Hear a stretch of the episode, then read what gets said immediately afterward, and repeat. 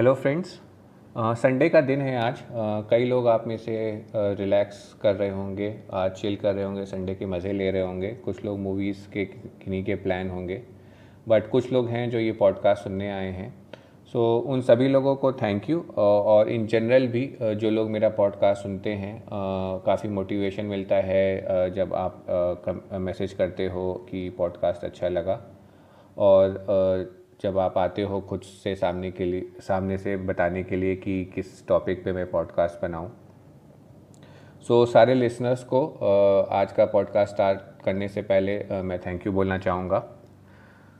आज का पॉडकास्ट है ई e के बारे में। एक मैंने ई e के ऊपर और भी पॉडकास्ट बनाया था बट वो ई e क्या है उस पर ज़्यादा था। आज हम बात करेंगे ईटीएफ कैसे वर्क करता है रियल टाइम में। उसके ऊपर डिस्कशन होगा। सो so, काफ़ी इंटरेस्टिंग डिस्कशन है ये। बहुत कम जगह आपको ये डिटेल मिलेगी। सो so, इसको बनाने का रीज़न क्या है कि कल एक्चुअली फ्राइडे को एक क्वेरी आई थी मेरे पास कि हमें पता है कि मार्केट साढ़े तीन परसेंट अराउंड बंद हुआ था। सो so, निफ्टी का इंडेक्स जो था अराउंड साढ़े तीन परसेंट बंद हुआ था और एक इन्वेस्टर हैं उनका उनने एक पर्टिकुलर निफ्टी के ईटीएफ e में इन्वेस्ट कर रखा था। और उनका वो सिर्फ़ अराउंड आई थिंक 1.7 परसेंट ही बढ़ा था। तो उनका ये कंसर्न था कि मार्केट तो साढ़े तीन परसेंट अप है और uh, मेरा ये ई e जो कि निफ्टी बेस्ड ही है वो सिर्फ़ वन पॉइंट सेवन परसेंट ही क्यों अप है? तो क्या मेरा लॉस हो रहा है इस ई uh, में इन्वेस्ट करने का?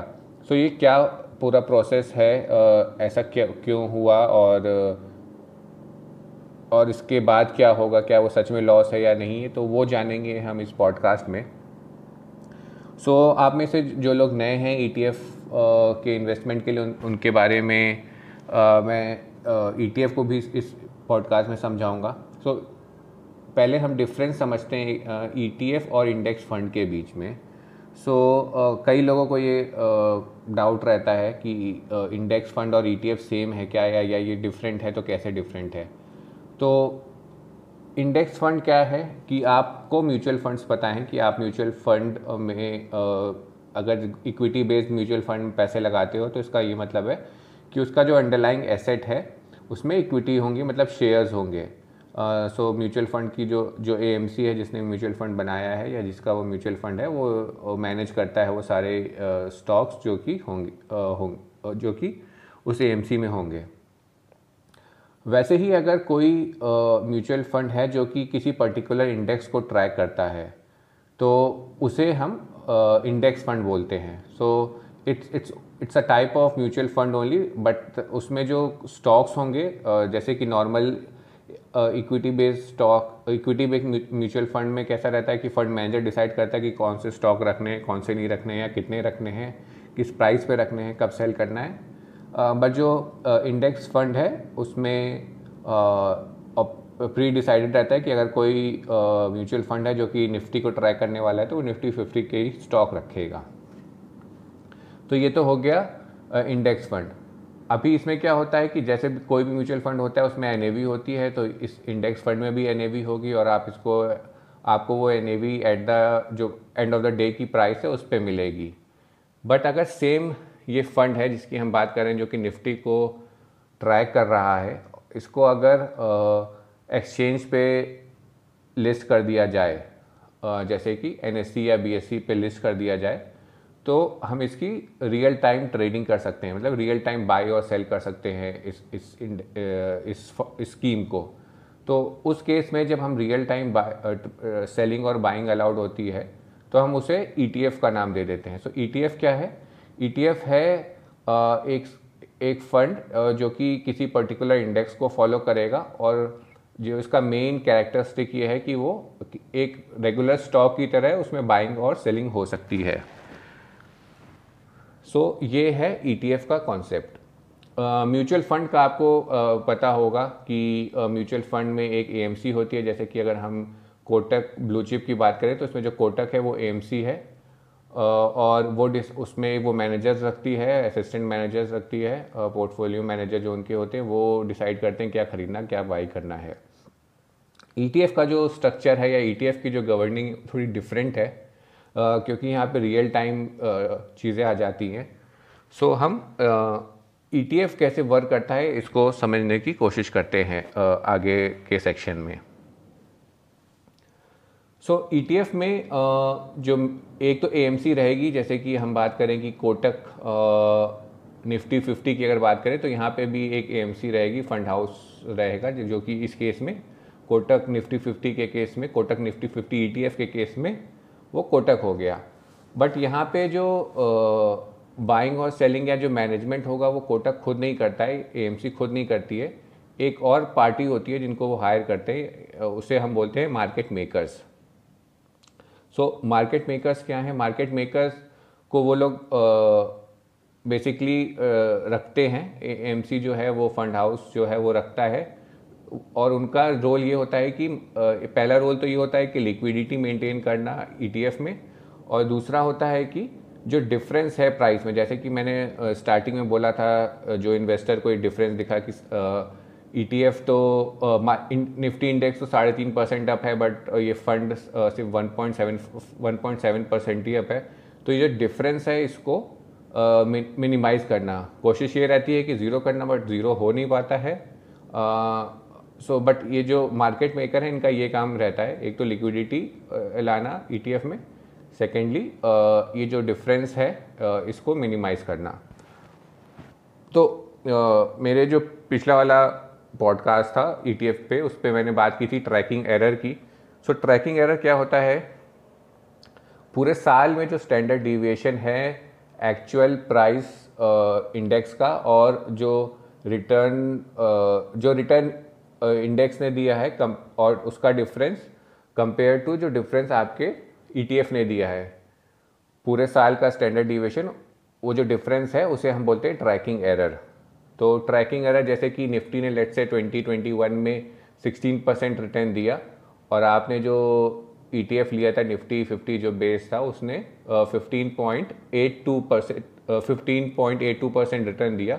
तो जो डिफरेंस है sixteen minus fifteen point eight two तो पॉइंट वन एट का ये जो डिफरेंस है इसे बोलेंगे ट्रैकिंग एरर तो ट्रैकिंग एरर कई वजह से आ सकती है। एक तो पहली बात है एक्सपेंस रेशियो जो होता है सो so ऑब्वियसली कुछ प्रॉफिट निकल जाता है फंड हाउस की तरफ़ तो थोड़ा डिफरेंस तो ऑब्वियसली रहेगा। सेकंड होता है कि जो एम्स जो ये बाइंग और सेलिंग रियल टाइम तो होती है बट कभी कभी कोई पर्टिकुलर फंड हो सकता है, जो अंडरलाइंग एसेट जो होते हैं, उसमें मे बी उस जो जिस प्राइस पे ख़रीदना चाहिए, उस प्राइस पे बाइंग नहीं हो पाती है for n number of reason तो उस वजह से भी ट्रैकिंग एरर आ जाती है। तो जैसे कि मैंने पहले भी कई बार बोल रखा है ईटीएफ के आर्टिकल्स में भी कि आपको जब भी आप नया ई e ले रहे हो और उसमें आपको मेनली यही देखना है कि लिक्विडिटी होनी चाहिए और सेकेंडली ट्रैकिंग एरर मिनिमम होना चाहिए। अभी आ, सबसे इंपॉर्टेंट पॉइंट इस पॉडकास्ट का कि ये जो डिफरेंस है ये क्यों आता है और ये जब आता है तो फिर क्या होता है? आई एम श्योर आप में से बहुत लोगों को ये जो स्पेशली जो लोग इन्वेस्टेड हैं ईटीएफ में ये जा, जानना होगा। तो मार्केट मेकर का अगर आपको कॉन्सेप्ट समझ में आ गया है तो वहीं पे इसका आंसर है।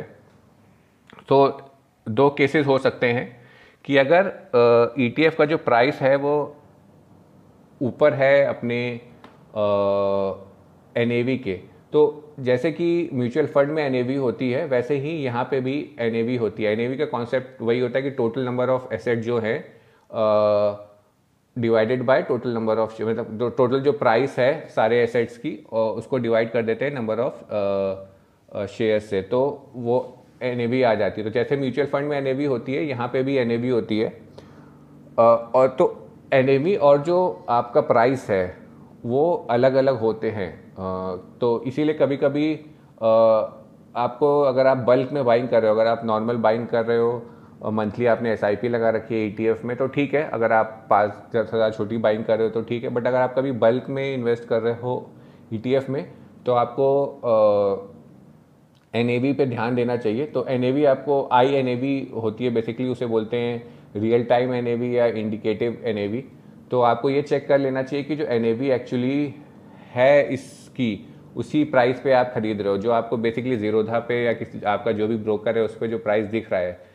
लेट से कोटक निफ्टी का E T F one eighty पे दिख रहा है तो क्या एनएवी भी वन एट्टी है? अगर बहुत ज़्यादा डिफरेंस है आपकी N A V one seventy ही और आपको वन एट्टी पे मिल रहा है प्राइस तो आपको अवॉइड करनी चाहिए बाइंग क्योंकि चार रुपये का डिफरेंस और आप बल्क बाइंग कर रहे हो तो काफ़ी ज़्यादा डिफरेंस आ जाएगा। तो आई एन ई आप यूजुअली जो फंड हाउस रहता है, वो यूजुअली अपनी साइट पे हर मिनट रिफ़्रेश करता रहता है। तो आप वहाँ जाके देख सकते हो। आई थिंक 15 सेकेंड्स में करता है।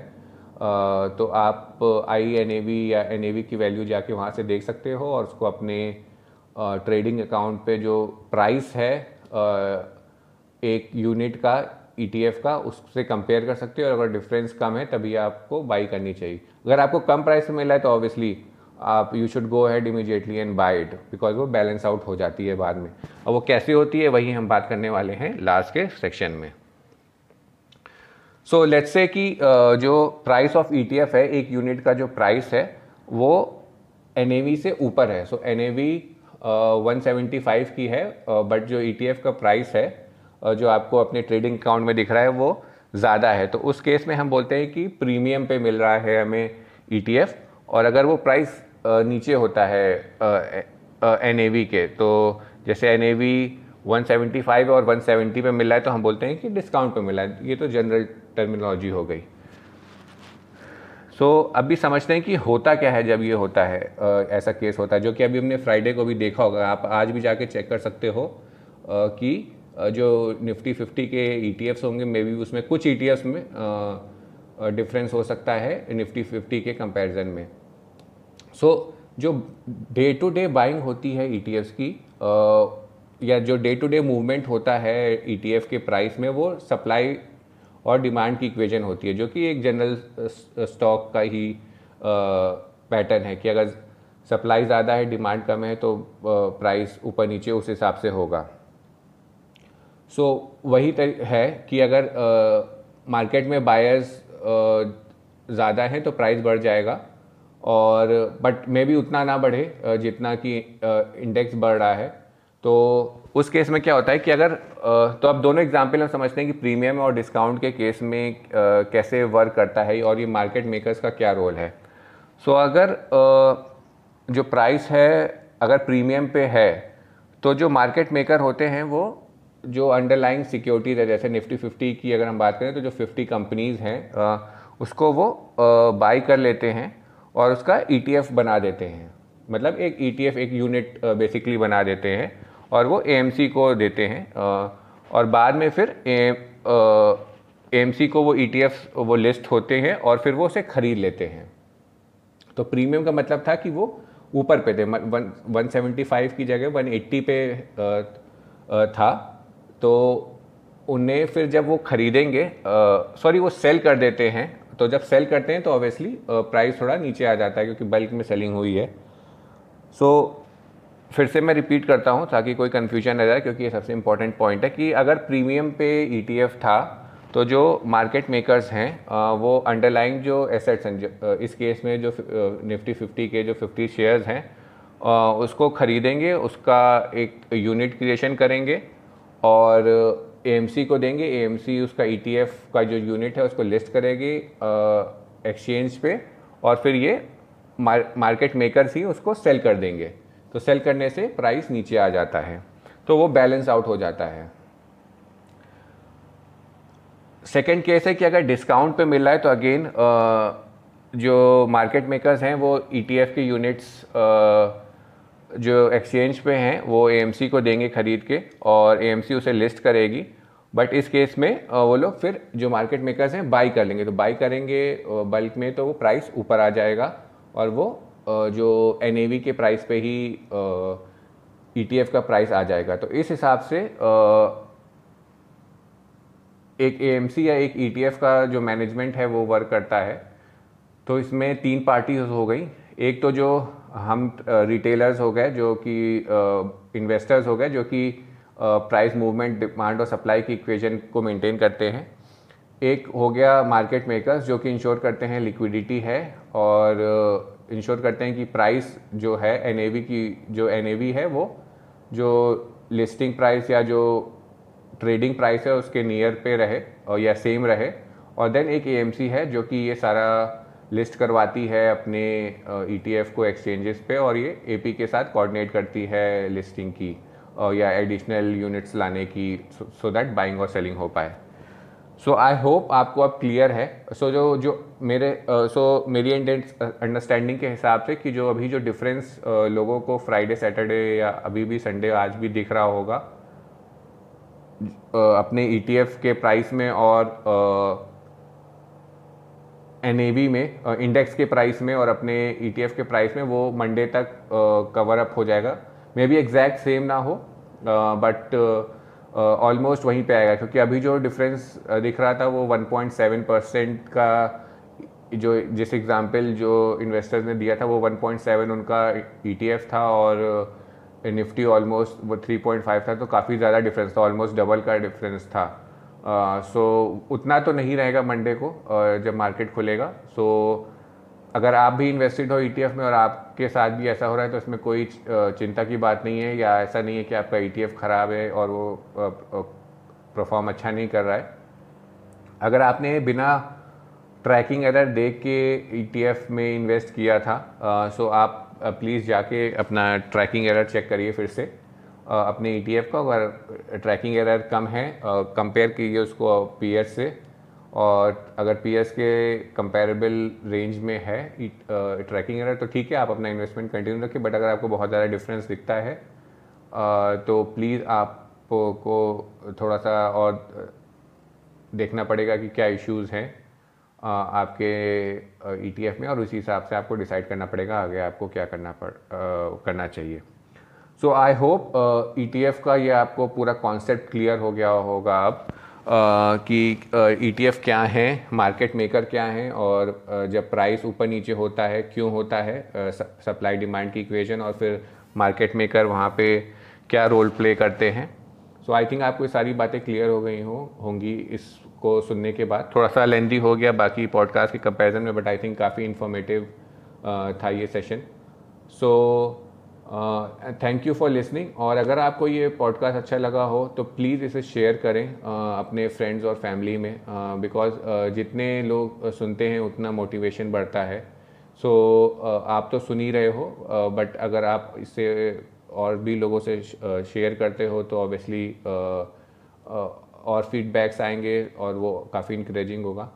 सो थैंक यू लिसनिंग के लिए और आई होप आप इसे डेफिनेटली शेयर करोगे आगे।